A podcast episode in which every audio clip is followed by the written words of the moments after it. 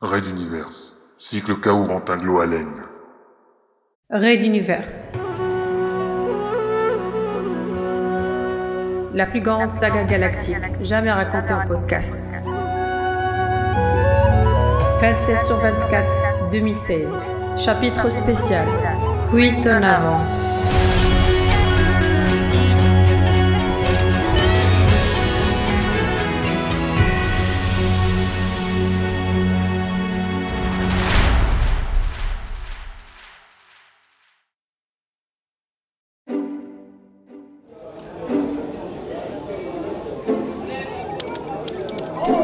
Quelle agitation La pièce n'était pourtant pas très grande. Autour d'une quinzaine de bureaux et autant de moniteurs informatiques, les observateurs de l'Exode s'entassaient ici. Ils étaient une quinzaine de chercheurs et de techniciens, parmi les meilleurs dans leur discipline. L'Exode, ce mouvement de population inédit, devait être étudié et investigué pour être compris. De petites équipes avaient été mises sur pied, en toute hâte. Bien entendu, leur rapport aidait les décisions des commandants qui avaient renforcé leur soutien pour ce type de recherche après les événements communautaires survenus sur le numéro 5. Certains commandants étaient allés jusqu'à intégrer ces équipes à leurs forces de sécurité pour conserver la main sur des chercheurs toujours prompts à la critique et à la subversion. Il avait donc fallu revoir l'organisation et choisir un chef, un donneur d'ordre, aussitôt propulsé officier, qui faisait le lien avec le commandement. JF Hill avait fait le choix d'intégrer une équipe, et cette équipe avait alors fait un choix en apparence surprenant, en désignant le plus jeune et le plus vindicatif d'entre eux. Kaurentin Gloalen. La vingtaine et sans uniforme, était de fait devenu le plus jeune officier du transporteur 6, un peu malgré lui. Ses cheveux roux, mi-longs et bouclés, n'étaient pas tellement conformes au style militaire. Seule la radio et l'arme qu'il portait au ceinturon rappelaient son statut.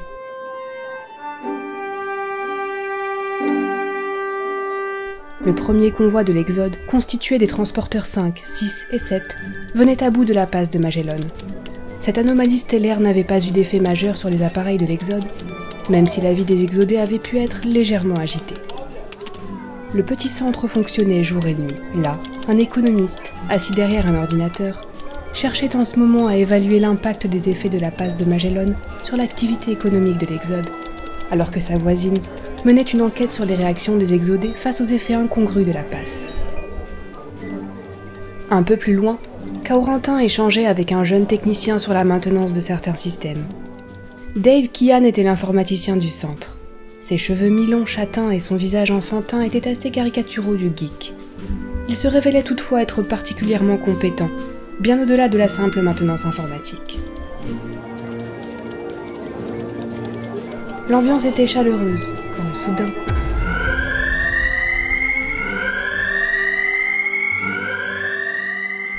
Tous les ordinateurs cessèrent subitement de fonctionner. Les lumières principales s'éteignirent brutalement. Seules les lumières rouges de sécurité continuaient à éclairer la pièce. Alors la voix du colonel J.F. Hill s'éleva dans tout le transporteur. Ici votre commandant. Je demande à tous les membres des forces de sécurité de se mettre en place pour une alerte maximale. Ce n'est pas un exercice, nous sommes sous la menace d'une attaque imminente. Je répète, alerte maximale, tout le monde à son poste.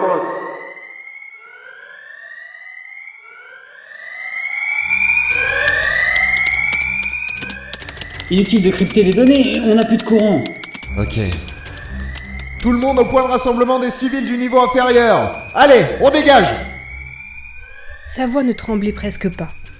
Tous obéirent et la demi-douzaine de techniciens et de chercheurs présents évacua rapidement les lieux. Ce n'était pas une panne, mais une attaque. Kaurentin verrouilla ensuite le sas d'entrée. C'était la procédure, certes, mais il savait bien qu'une simple araignée d'antimatière pirate suffirait à venir à bout du sas blindé. Il savait aussi que cette partie du vaisseau serait sans doute la cible des assaillants, non par son rôle stratégique, mais du fait de sa situation, à proximité de la coque, au niveau des ponts inférieurs. Le groupe progressait d'un pas rapide dans les corridors. Kaurentin consulta son pad, qui vibrait frénétiquement, puis subitement accrocha Dave par le bras pour lui glisser dans l'oreille. Dave, j'ai reçu un message du commandement. Ils veulent toutes les personnes ressources en informatique. Mais c'est plusieurs ponts au-dessus de nous et je suis loin d'être le meilleur. Je t'accompagnerai, t'inquiète. J'ai peur que nombre d'informaticiens soient bloqués dans d'autres zones du transporteur. Qui sait ce qui est en train de nous tomber dessus? Un virus sans doute. Et bien pire ensuite. Allez, suis-moi. Dave acquiesça, ne dissimulant pas son inquiétude. Mais visage fermé et pâle, les deux hommes échangèrent un regard qui rassura le jeune informaticien. À l'intention du reste du groupe, Corentin lança. Continuez vers le point de rendez-vous. On a un dernier truc à régler ici. Malgré un air inhabituellement grave et un visage plus pâle et creusé que jamais, son sang-froid étonnait ses quelques collègues, bien plus âgés.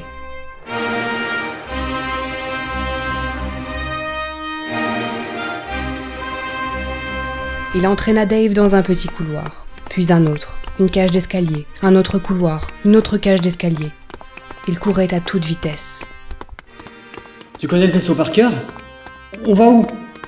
La mémoire, ça aide. On va chercher un moyen plus rapide et plus sûr de monter là-haut.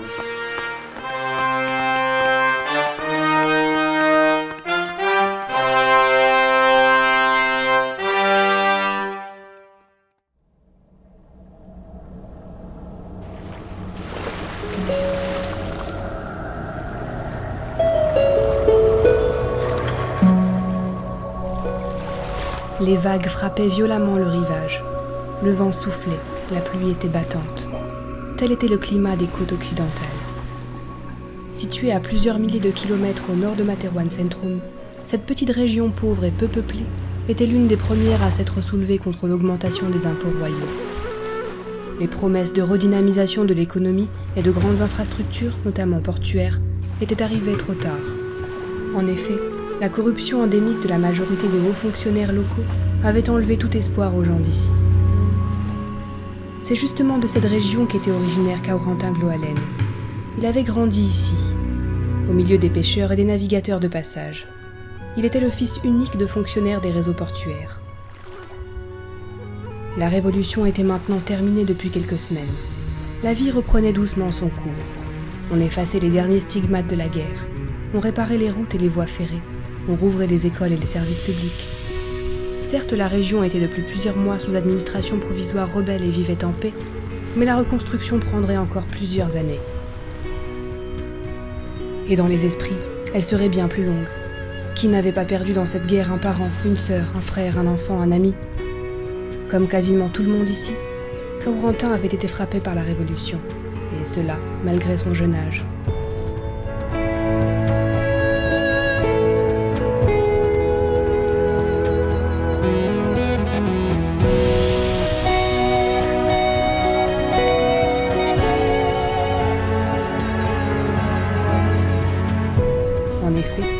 Matin d'été, c'était seul qu'il prenait un train pour rejoindre la capitale.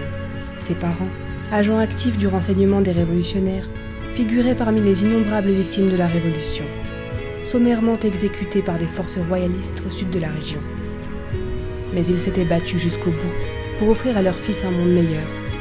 Tout du moins l'avait-il espéré. C'était bientôt la rentrée scolaire. Le voyage serait long, quelques heures jusqu'à Roison, la capitale provinciale des côtes occidentales, puis encore quelques heures dans un train plus rapide pour rejoindre Materwan Centrum. Un signal sonore strident annonça l'approche du train. Des dizaines d'étudiants surchargés de sacs et traînant de multiples valises s'agitèrent. La plupart allaient descendre à la capitale provinciale. Kaurentin, lui, avait reçu une bourse pour étudier à Materwan Centrum, dans une prestigieuse université publique. C'était sans doute grâce à ses enseignants locaux qui ne cessaient de louer son intelligence, ou alors grâce aux vieilles connaissances de ses parents dans le mouvement rebelle. Un vieux train grisâtre déjà bien rempli s'avança nonchalamment et bruyamment sur la voie. Le voyage serait long, mais enfin, Kaurentin quittait cette région, pour lui une région de malheur.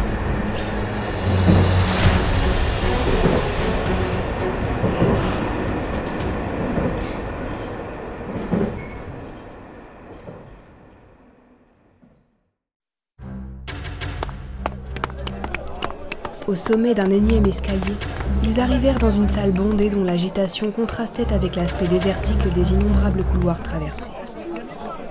C'était en effet ici que toutes les forces de sécurité et tous les volontaires civils s'équipaient et s'armaient. Dave observa la pièce. Les visages étaient fermés, mais les volontaires étaient nombreux, très nombreux. Il y avait des hommes, mais aussi beaucoup de femmes de tout âge et de toutes les communautés. Il était clair que les exodés, malgré un équipement plus que sommaire, allait offrir une résistance acharnée aux assaillants. Un officier prodiguait une formation express, mêlée aux ordres et aux conseils pratiques. Sans y prêter attention, Kaurentin s'approcha d'une armoire à l'écart et en sortit une caisse de matériel. À la va-vite, il s'équipa, enfilant une tenue adéquate et faisant le plein d'armes et de munitions. Il fit signe à Dave de faire de même, alors qu'il prenait d'autres équipements avant de sortir de la pièce. C'est quoi tout ça? Demanda ce dernier en pointant un tas de câbles, de crochets et visiblement un grappin dans les mains de celui-ci. Le moyen le plus rapide et le plus sûr de monter au centre de commandement. Un grondement sourd parcourut la coque. Un choc puissant fut ressenti dans tout l'appareil. On a foncé dans un truc ou quoi? Ou c'est un abordage? C'est très mauvais signe en tout cas, et la route vers la passerelle sera plus difficile que prévu. Arrivé au milieu d'un couloir, Kaurentin défonça une grille, de manière très inélégante. Leurs corps flués se faufilèrent alors dans un corridor bas et étroit pour arriver sur une petite passerelle. Waouh s'exclama Dave. Face à lui, une immense conduite montait en haut du transporteur. Parsemée de passerelles, on en voyait à peine le sommet. On est dans le système de ventilation du transporteur. Sous leurs pieds, un immense ventilateur était à l'arrêt. Maintenant, on va grimper avec ce grappin automatique qui sert aux équipes de maintenance habituellement. Accroche-toi à moi. T'as déjà utilisé ça Ouais, dans une autre vie, quand gosse, je jouais sur les navires à quai dans les côtes occidentales. T'es pas devenu taré toi en fait, hein. tu l'as toujours été. Ils sourirent un instant. Dave plaça ses bras autour de la taille de Kaurentin. C'est plus fun que les navettes tubulaires, c'est clair. Et plus sûr aussi. Les deux s'élancèrent. Au bout d'une bonne dizaine de minutes, ils avaient atteint le pont du centre de commandement. Arrivant au-dessus de la grille qui surplombait un des principaux accès à la passerelle, ils entendirent une série de coups de feu. Soudain, un groupe de miliciens passa sous leurs pieds.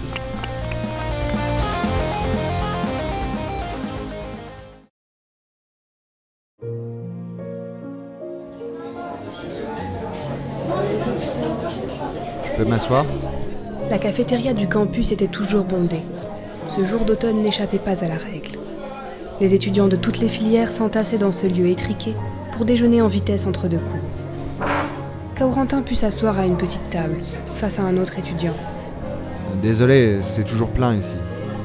L'autre était, semble-t-il, absorbé par son terminal portable. Après quelques minutes, Kaurentin insista. T'es étudiant en quoi? Il ne répondit pas. Ses cheveux noirs graisseux collaient avec son look négligé. Subitement, il sursauta, retirant de son oreille un écouteur dissimulé. Ah, euh, désolé, euh, informatique Je m'appelle Edmund, et toi? Kaurentin, Ah, c'est joli. C'est d'où? Des côtes occidentales. Et toi? Euh, D'ici, de, de la capitale, je veux dire. Tu es en quoi, toi? Ça s'appelle Analyse du monde contemporain. En gros, sociaux, éco, histoire et stats. L'autre sembla un peu déçu. Et non, tout le monde n'était pas arrivé à son ordinateur. Mais il semblait assez fier d'avoir échangé avec quelqu'un ce midi. Au terme d'un bavardage décousu d'une trentaine de minutes, le temps d'avaler un sandwich, une boisson et le gâteau, les deux s'échangèrent leurs contacts en promettant de se revoir.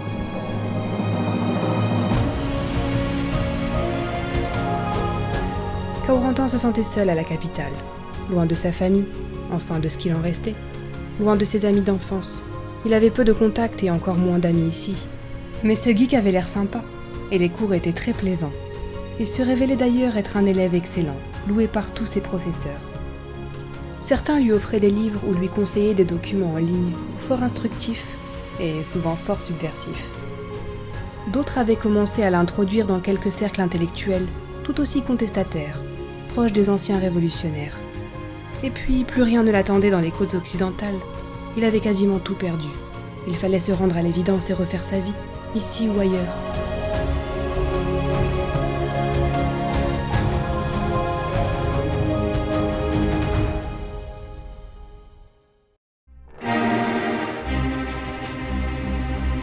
Kaurentin saisit deux grenades et les lança par la grille juste au moment où des pirates s'élançaient à l'intérieur du couloir. Puis il y eut d'autres explosions sous leurs pieds. Le couloir piégé venait de s'effondrer. Bon, par là, euh, c'est mort. Puis Dave pointa du doigt de petits conduits qui semblaient suivre le corridor d'accès à la passerelle. Peut-être serait-il assez large pour laisser passer un corps humain Euh... Ils essayèrent de rentrer. Ça passait, Hmm, De justesse. Dave se disait que le manque d'activité sportive était un peu nuisible quand même. Et Kaurentin se disait qu'il valait mieux ne pas être claustrophobe. Dommage, il l'était. Il commençait à paniquer. Sa respiration augmentait. Son corps bougeait sans cesse sans pour autant avancer suffisamment vite. Sentant que son compagnon de voyage était mal, Dave lui passa les mains autour des hanches, le poussant pour le faire avancer. Cette chaleur rassurante l'aida à tenir. Un bien drôle de remède. Transporteur 6 À peine sorti de la passe de Magellan, le premier convoi de l'Exode avait été paralysé par un puissant virus informatique. Puis des dizaines d'appareils pirates avaient abordé chacun des trois transporteurs. Les pirates avaient injecté toute leur force dans la bataille. Un immense astéroïde, dissimulant une base pirate, faisait face aux trois transporteurs. Parmi les exodés, la panique se mêlait au désespoir, l'attaque du numéro 6 semblant plus féroce que les autres. Désorganisés, ils avaient du mal à résister. Le centre de commandement était en pleine ébullition. Les pirates s'approchaient et le colonel JF Hill semblait avoir décidé d'affronter leur chef en combat singulier. Hill avait donné l'ordre de rassembler les civils dans les zones précises et de freiner le plus possible l'avance pirate. Injoignable car au corps à corps, la hiérarchie du numéro 6 devenait souvent bien floue. Soudain, une grille du plafond s'ouvrit à l'entrée du centre de commandement. Deux miliciens s'apprêtèrent à tirer quand ils virent deux hommes portant l'uniforme du transporteur tomber au sol. La scène aurait été purement grotesque et hilarante si la situation n'était pas aussi dramatique. Officier Kaurentin Gloalen, service du renseignement. J'amène une personne des ressources en informatique, comme demandé. dit l'un d'entre eux, essoufflé, en se relevant difficilement. Les deux miliciens baissèrent leurs armes. Un officier, que Kaurentin reconnut comme le second du transporteur, s'approcha. Hmm, c'est une bonne nouvelle. De toutes les personnes ressources que l'on a, vous êtes le seul à être parvenu jusqu'ici, et nos techniciens ne comprennent rien à ce qui se passe. Tous les systèmes sont HS, on n'a plus de courant, on ne peut rien faire. Peut-être pourriez-vous regarder cela.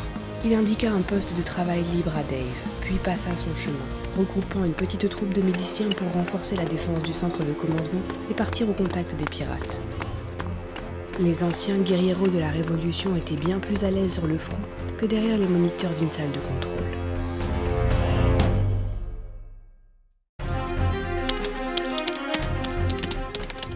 Quelques secondes plus tard, Dave, face à son terminal, pianotait à une vitesse folle. Kaurentin, debout derrière lui, échangeait avec le second de Hill par radio. Je sais qu'on freine les pirates, mais là ils sont vraiment trop lents. Hmm, j'ai remarqué aussi. J'ai un mauvais pressentiment. Toujours rien sur les caméras? Ils les neutralisent toutes. Voyez si vous pouvez avoir des scans thermiques des ponts occupés par les pirates. Dave répondit directement, écoutant la conversation. J'essaye, monsieur, mais on n'a pas de courant pour les scanner. On est attaqué par une intelligence artificielle qui paralyse les trois transporteurs. Je sais, gamin, mais démerdez-vous. Je veux ces scans, et vite Dave jeta un regard grave à Kaurentin. Son visage était blême. La succession des embuscades et des pièges fonctionnait pour l'instant, mais pour combien de temps? Et que préparaient ces pirates? Plus aucun système ne fonctionnait et les ordinateurs, quand ils n'étaient pas tout simplement éteints, refusaient obstinément d'exécuter toute commande. Kaurentin se disait que si son vieil ami Tristo était là, les choses auraient été bien différentes. Mais pas si sûr au final. Dave Kian, dont le profil était similaire, n'y pouvait pas grand-chose. Ce virus est vraiment puissant. Il s'est emparé de tous les systèmes. Il exploite les nombreuses failles de sécurité et- et j'arrive qu'à protéger que quelques zones intactes. Soudain, comme une réponse inespérée aux prières de tous, les lumières et l'informatique de bord se rallumèrent. On applaudissait, on souriait. Un instant. Ouah Je crois que quelqu'un lui a fait la peau. Quelqu'un du 5 si j'en crois les données ici. Kian sauta sur un autre terminal et pianota aussi vite que possible. Hmm. Reprogrammer les scanners prendra un court instant. Ils sont pas faits pour nous scanner nous-mêmes à l'origine. Au bout de quelques minutes, il s'arrêta, montrant à Gloalen une image des ponts inférieurs, parsemés de taches rouges.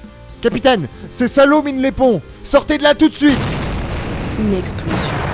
Non, plusieurs. Des grondements sourds, des chocs métalliques.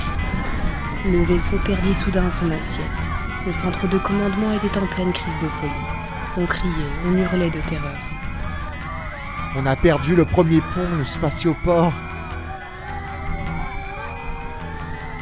Les rapports faisaient état de centaines de victimes. Par radio, le second de Hill transmettait ses ordres aux différents opérateurs. Dites aux miliciens d'évacuer le second pont inférieur. Celui-ci va exploser sous peu. Déplacez les civils des ponts 3 et 4. Kian et Gloalen étaient terrifiés. En serrant le bras de son compagnon d'une voix grave, observant les scans des ponts inférieurs, Dave commenta. Les pirates détruiront ce transporteur pont par pont. Il faut les arrêter.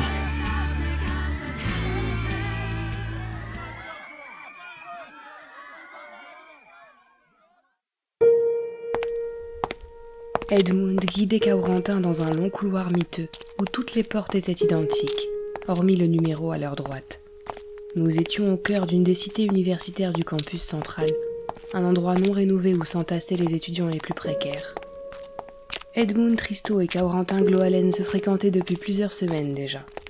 Ils n'avaient pas vraiment d'atome crochu. Gloalen considérait Tristo comme un geek déconnecté de la société, quand ce dernier le considérait comme un intellectuel et activiste un peu trop politique et idéaliste.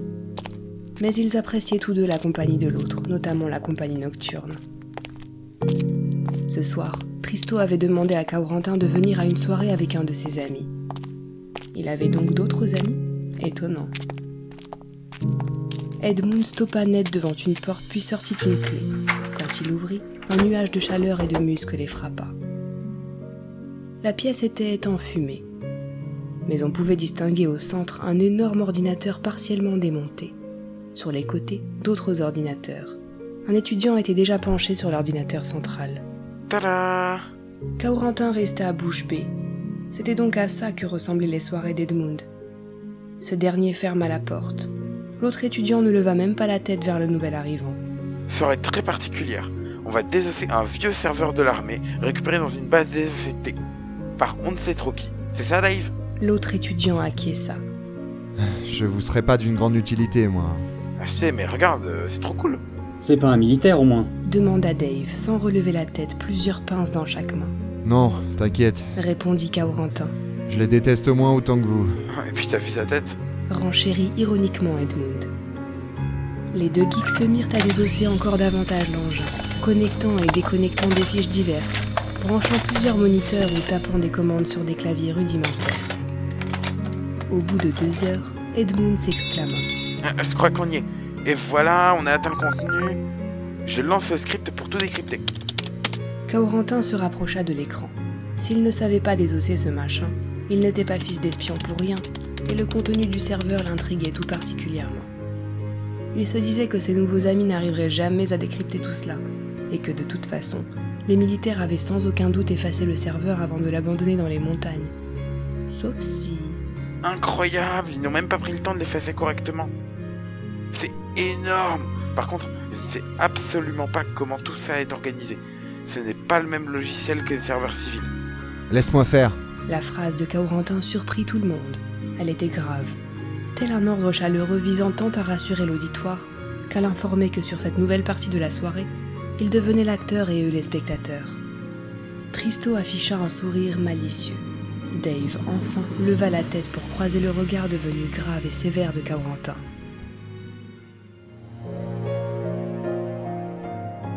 Edmund laissa sa place devant le clavier et le moniteur. Je vais vous demander le silence si possible. Et une clé à mémoire amovible. Le ton restait très grave. Kaurentin savait que tout serveur militaire mal reconditionné pouvait receler un tas d'informations sensibles, essentielles en ces temps de poursuite des bourreaux de la royauté. Il savait aussi que tout désossement un peu violent déclenchait une balise de sécurité. Installé devant l'écran, il parcourut à toute vitesse des centaines de pages. Des ordres de mission, des contre-ordres, des rapports de patrouille, etc. Beaucoup de choses anodines. Il espérait secrètement découvrir quelque chose, peut-être sur la mort de ses parents. Mais il s'agissait d'une base de montagne à proximité des géants centraux. Un rapport attira néanmoins son attention, le massacre d'un village du nom de Canvieille. C'était le village d'origine des deux héros de la révolution Castix, Ange Carion et Philgood, qui avaient libéré King Castix, la maudite forteresse prison du pouvoir royal. Pas de grands leaders, mais des figures connues au sein des cercles révolutionnaires. Au bout de 20 minutes, Il se leva et débrancha la mémoire amovible que Dave avait branchée. Je ne suis pas un militaire et mes parents étaient des révolutionnaires. Cette clé contient des documents militaires qui permettront de traduire en justice les ordonnateurs coupables de massacres de villages entiers. Je sais à qui remettre ces documents, avec votre permission. Les autres hochèrent la tête sans broncher.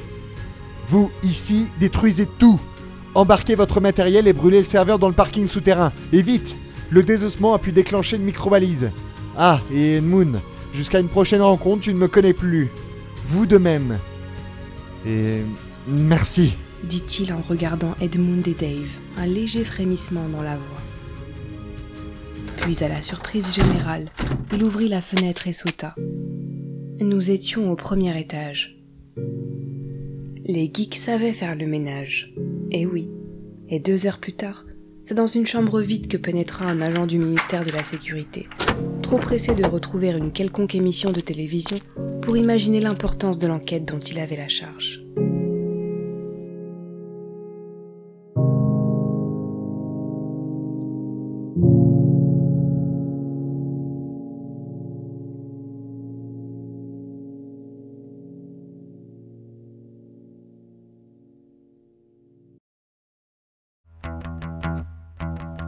Le transporteur perdit à nouveau son assiette. Le second pont venait de sauter, quelques minutes à peine après le premier. Les grondements étaient plus forts, les chocs plus stridents. Mais cette fois, les exodés avaient décidé de contre-attaquer. Le second de Hill avait, ni plus ni moins, ordonné de miner puis sceller les ponts 3 et 4 pour piéger l'essentiel des pirates. C'était de la pure folie. Mais tous les exodés étaient devenus fous. On perdrait totalement l'usage du transporteur, mais ce géant d'acier ne volerait sans doute déjà plus jamais.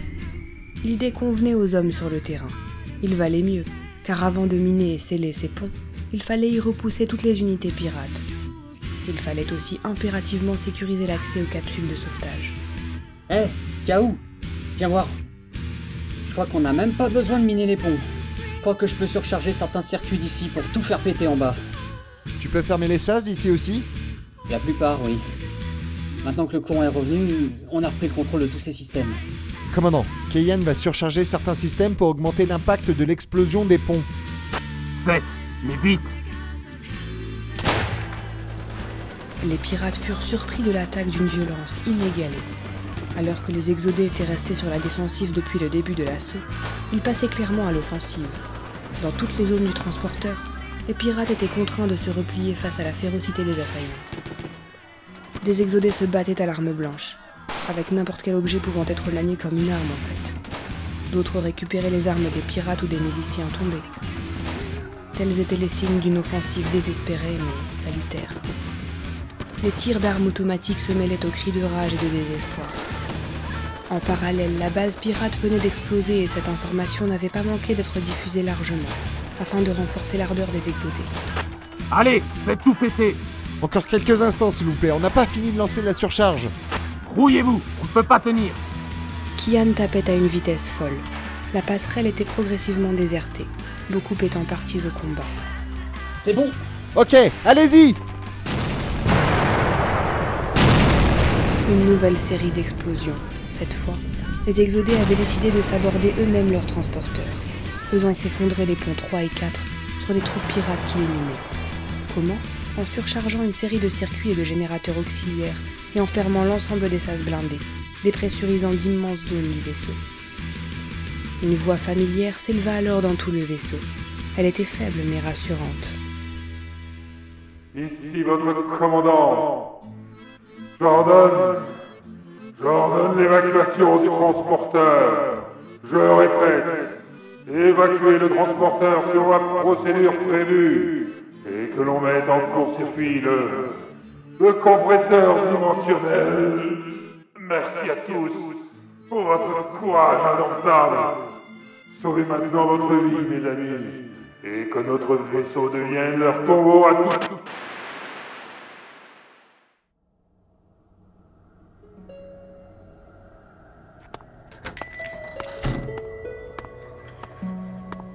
Il vous plaît ce livre, n'est-ce pas? Mais en comprenez-vous le sens? Vous avez quoi 19, 20 ans? L'auteur utilise des données statistiques royales pour démontrer que les plus démunis, économiquement et socialement, sont les plus éloignés du pouvoir politique et que le parlementarisme, qui n'est qu'une façade, sera toujours au service de quelques-uns tant que nous ne lutterons pas contre les inégalités. Il cite notamment les lois sur la cooptation des candidats pour un conseil représentatif des forces économiques de la région. Et euh, j'ai 18 ans. C'était sorti tout seul. Kaurentin était installé dans le fauteuil d'un barbier à l'ancienne où on l'avait guidé. Il avait pris contact avec les cercles subversifs dans lesquels il avait été introduit par ses enseignants. Il devait rencontrer un interlocuteur influent, dont on lui avait eu le nom. En attendant, il avait sorti un livre. Il croyait s'adresser au barbier, mais quand il leva la tête, il sursauta. Je suis heureux qu'il vous plaise, c'est une excellente référence. C- Colonel Hill? Bredouilla le jeune homme. Assis dans l'autre fauteuil, le célèbre colonel J.F. Hill éclata de rire. Ah, ne rougissez pas, mon petit. Ne voyez pas là une volonté de surprendre, mais bien de nous protéger. Je m'excuse de ces formalités dignes des espions, mais elles sont nécessaires. Vous êtes fils d'espion vous-même, vous le savez Euh. Oui. Kaurentin posa la clé sur la petite table, reprenant un ton plus assuré. Sur cette clé, vous trouverez des ordres de mission relatifs au massacre de villages entiers, signés de la main de très hauts gradés dont certains sont encore en place. Comment avez-vous récupéré tout cela? demanda Hill, plus interrogatif et moins jovial. Kaurentin raconta donc cette soirée particulière où il avait aidé à désosser un serveur de l'armée. Je vous demande d'utiliser ces documents pour traduire en justice les coupables. Au nom de l'idéal que nous défendons tous les deux, je le ferai. Mais ne confondez pas justice et vengeance. Vos parents seraient fiers de vous. Vous les connaissiez? Bien sûr, d'excellents éléments, compétents et intègres, des compagnons d'armes rêvés. Leur rôle n'a pas été négligeable, sachez-le. Vous pouvez être fiers d'eux.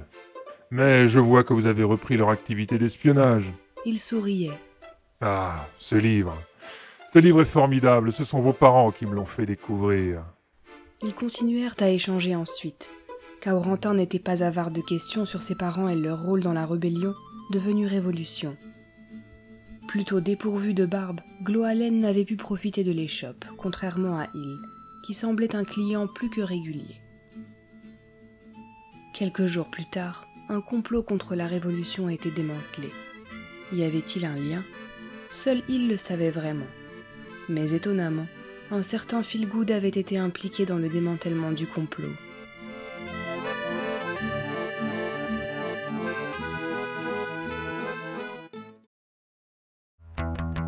Gloalen, Keyad, surchargez-moi ce putain de compresseur dimensionnel On va essayer de sécuriser l'accès aux capsules de survie. Les pirates sont encore un peu partout et... Soudain, on entendit des coups une explosion, puis plus rien. Commandant, répondez Toujours rien. Une triste réalité les frappa. Personne ne savait plus qui commandait le numéro 6. Il avait été coupé dans son allocution. Son second était mort, ou au mieux gravement blessé. Kaurentin, tentant de garder un semblant de sang-froid, parcourut des yeux la passerelle quasiment vide. À l'attention des derniers opérateurs restants, il indiqua. Allez, dégagez Tout est tous aux capsules C'est le niveau au-dessus Par là La commande de surcharge du compresseur est prête. Combien de temps on a après son déclenchement? 5, 10 minutes, j'en sais rien. Je suis pas ingénieur, moi. Alors, monte-moi le gros bouton rouge et monte dans une capsule avec les autres. Je gérerai ça tout seul. Il faut que le plus de monde possible prenne la fuite. La dislocation progressive de l'appareil après la surcharge du compresseur te laissera quelques dizaines de secondes pour rejoindre une capsule. Dave lui montra la procédure à suivre. Consultant une autre console, il ajouta. Je crois qu'on a un autre problème. Deux colonnes de pirates se dirigent vers nous. J'essaie de verrouiller tous les accès de la passerelle, mais ça tiendra pas longtemps. Kaurentin le prit par la taille et le regarda dans les yeux. Dégage Vite Ils se rapprochèrent et s'embrassèrent. Ce baiser, dont la longueur fut indéterminée, sembla suspendre tout le tumulte de la bataille. Malgré les tirs et les explosions résiduelles, malgré le crépitement des consoles, rien ne semblait pouvoir troubler cette éphémère harmonie. Puis, les yeux en larmes, ils se quittèrent et Dave se mit à courir à travers les couloirs.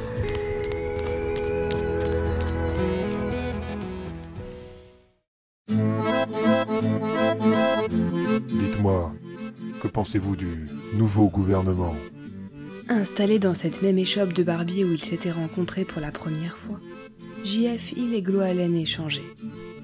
Nous étions six mois plus tard et le premier avait convoqué le second sans autre précision. Et qui n'a rien réglé, qu'il ne combat pas ce qui a poussé nombre d'entre vous à prendre les armes.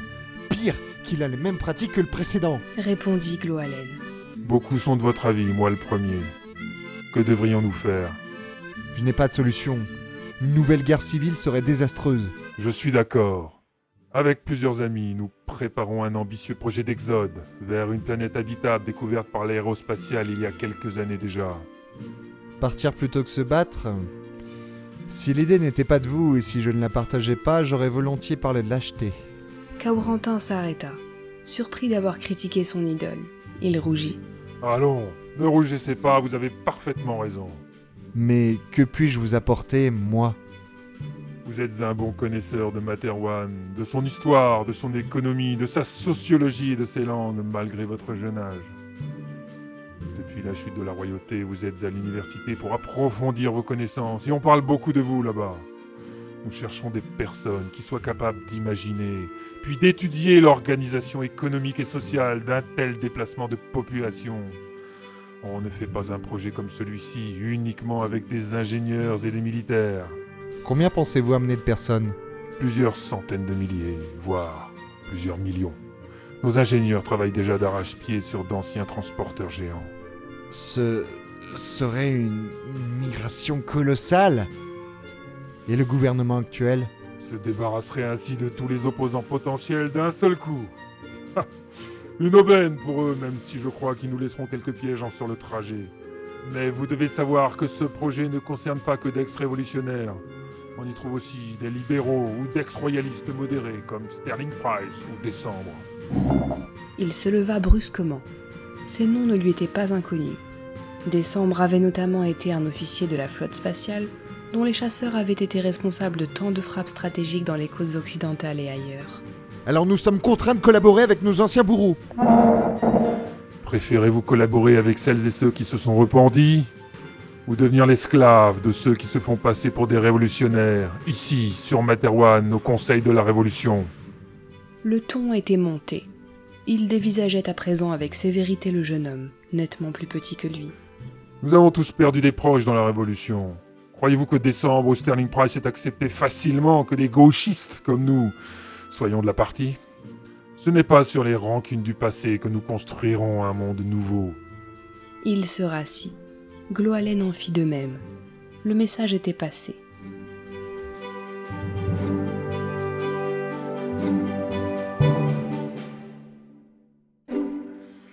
Je ne vous ai pas invité pour simplement disserter, bien que cela soit par ailleurs plaisant. J'attends plusieurs choses de vous. D'abord, une contribution à la réflexion autour de l'organisation économique et sociale de la flotte. Organisation qui devra convenir au plus grand nombre. Et ensuite, que vous nous proposiez quelques personnes qui étudieront l'exode tout au long du trajet. Vous trouverez toutes les informations nécessaires dans ce document. Vous avez deux semaines. Il lâcha un dossier d'une centaine de feuilles sur la table et se leva. Avant de sortir, il demanda. Vos amis, Keyan et Tristo, seraient-ils intéressés? Bah, je l'ignore. Nous nous sommes perdus de vue depuis l'affaire du serveur militaire. Ah, vous les espions Très bien, je m'en renseignerai. Il sortit. Gloalen ne voulait pas avouer que, depuis sa dernière rencontre avec Il, il s'était sévèrement engueulé avec Tristo, peu après l'affaire du serveur. Edmund l'accusant de l'avoir utilisé à son insu pour satisfaire une vengeance personnelle. Tristo ne voulait plus retravailler pour quiconque, préférant son indépendance et dépolitisant progressivement sa passion du hacking. Gloalen, lui, avait connu une trajectoire inverse, et sentimentalement, Tristo l'avait rejeté, ce qui avait définitivement rompu tout lien. Quant à Dave Kian, il était peut-être temps de renouer les ponts. Mais d'ailleurs, comment il connaissait-il ces noms? Quinze jours plus tard, le colonel Giafil découvrit sur son bureau un rapport de plus d'une centaine de pages accompagné d'une liste de chercheurs et d'étudiants intéressés par le projet. Le rapport et la liste avaient, semble-t-il, déjà circulé dans les mains de plusieurs de ses amis. On y voyait des remarques sur la pertinence ou non de telle proposition ou sur le parcours tumultueux de tel ou tel candidat. Après quelques heures de lecture, il était satisfait. Quelques corrections suffiraient pour que cette contribution à l'organisation soit validée. Quant au petit groupe d'études de l'Exode, volonté personnelle de Hill, celui-ci semblait prendre forme avec des éléments plutôt jeunes et prometteurs.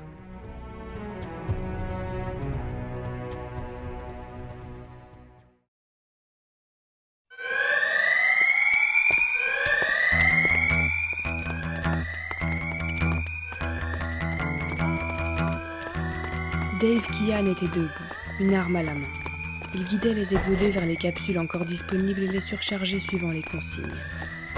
Il se réservait une capsule, mais voulait attendre le dernier instant.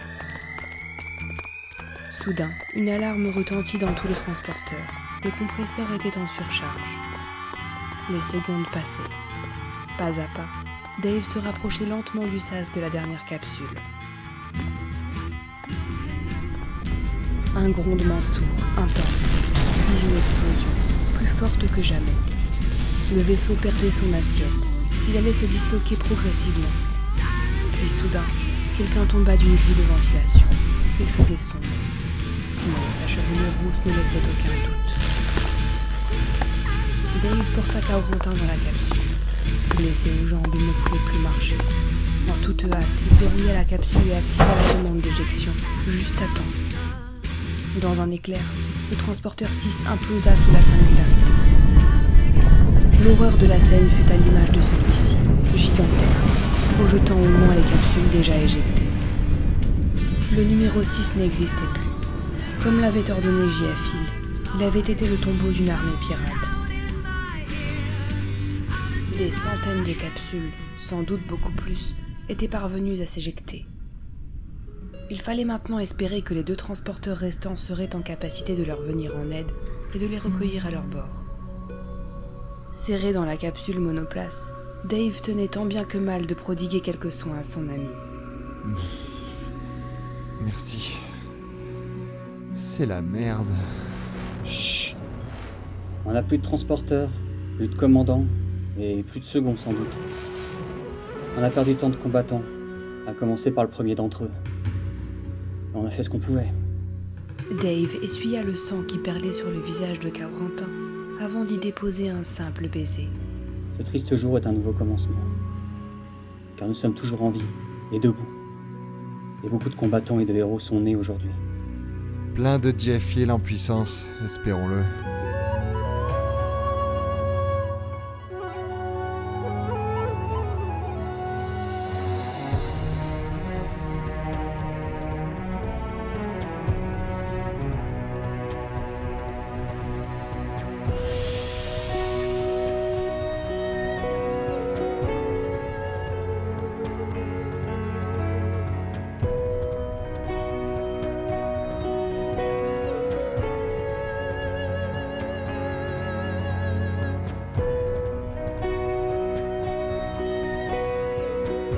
C'était donc euh, Fuite en avant, la mini-série Red Universe spéciale pour le 27 sur 24 de Pod Radio, 27 sur 24 2016. J'espère que vous avez passé un agréable moment et je tiens à remercier toutes les équipes qui ont participé à la création de ce projet. Alors euh, Raoulito et JMJ à la relecture bien entendu, sachant que le, script était de moi, donc Tristan. Hakim au montage, aidé de Zizo pour les dérushs. Pour les voix, nous avions Anna euh, à la narration, Quam dans le rôle de Cameron Gloalen, Leto75 dans le rôle de Dave Keyan, Hakim dans le rôle du second de Jeff moi-même dans le rôle de Tristo et bien entendu Raoulito dans le formidable rôle de colonel Jeff qui est le personnage préféré des fans de Red Universe. Enfin, pour les musiques, euh, nous avions utilisé les compositions originales par Yann, notre compositeur euh, Red Universe, et notamment le thème du colonel Jeff. Nous avons aussi utilisé les musiques libres de Jamendo que vous pourrez retrouver sur la playlist Jamendo de Red Universe. Enfin, j'espère que vous avez vraiment apprécié euh, cette mini-série et n'hésitez pas à faire remonter vos critiques, aussi acerbes soient-elles, vos remarques, vos conseils via Red Universe. Et vous pourrez retrouver sur reduniverse.fr le site de Red Universe, les livres numériques, les chapitres complets et suivre semaine par semaine le chapitre 20 de Red Universe qui nous plonge au cœur des luttes de pouvoir de Materwan. Merci à toutes et tous et à bientôt.